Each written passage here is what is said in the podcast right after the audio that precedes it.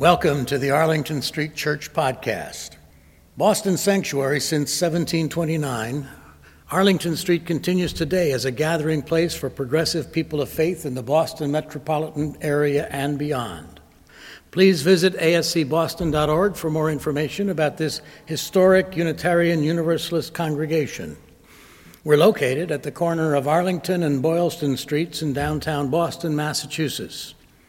Arlington Street Church gathered in love and service for justice and peace. Three years before Robert Todd Lincoln defied his mother and joined his father's army, another son of a famous American beat him to it.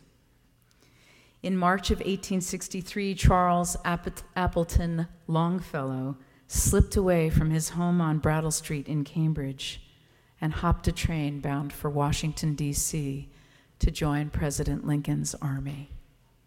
He was a high profile runaway. Charles Longfellow, known as Charlie, was poet Henry Wadsworth Longfellow's oldest son. He was bright and considered a superior marksman, though a little madcap. He had somehow shot off his left thumb even before he sought to disappear into the great sea of blue that was the Union Army. His mother, Fanny Elizabeth Appleton, had died in a house fire three years earlier.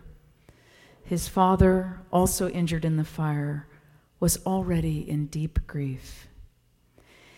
In a letter his father received after he left, Charlie wrote, I have tried hard to resist the temptation of going without your leave, but I cannot any longer. I feel it to be my duty to do what I can for my country and I would willingly lay down my life for it if it would be of any good.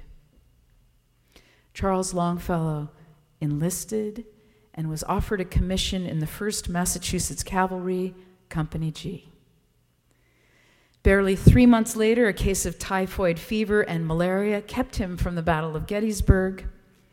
That November, though, during the Battle of New Hope Church in Virginia, he was shot in the left shoulder. The bullet traveled across his back, nicked his spine, and exited under his right shoulder. The doctor said he missed being paralyzed by less than an inch. His father left for once at Washington, for Washington to bring him home, where he nursed his son back to wellness, though Charlie never sufficiently recovered to rejoin the army. In 1861, on the first Christmas after his wife's tragic death, Henry Longfellow had written, How inexpressibly sad are all the holidays. The next year, he wrote, A Merry Christmas, say the children, but that is no more for me. But on Christmas Day, 1863, though the Civil War raged on, the great poet was grateful beyond measure for his son's survival. On that day, he penned the words to a poem he called Christmas Bells.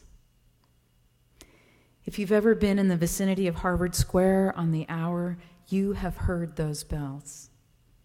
Here are some of Longfellow's familiar words I heard the bells on Christmas Day their old familiar carols play, and wild and sweet the words repeat of peace on earth, goodwill to men. And thought how, as the day had come, the belfries of all Christendom had rolled along the unbroken song of peace on earth, goodwill to men till ringing, singing on their way, the world revolved from night to day, a voice, a chime, a chant sublime of peace on earth, goodwill to men. And in despair, I bowed my head. There is no peace on earth, I said, for hate is strong and marks the strong of peace on earth, goodwill to men. Then pealed the bells more loud and deep God is not dead, nor doth he sleep.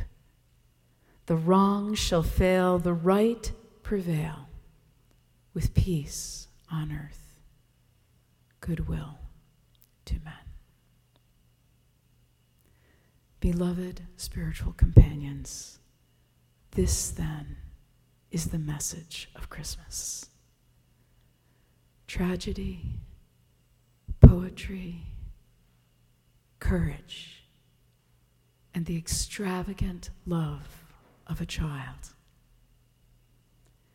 The deep affirmation that what is holy has not left us, that light will prevail over darkness and over all the bells' sweet music, pealing wild and sweet proclaiming mystery and magic, peace and goodwill, proclaiming loud and deep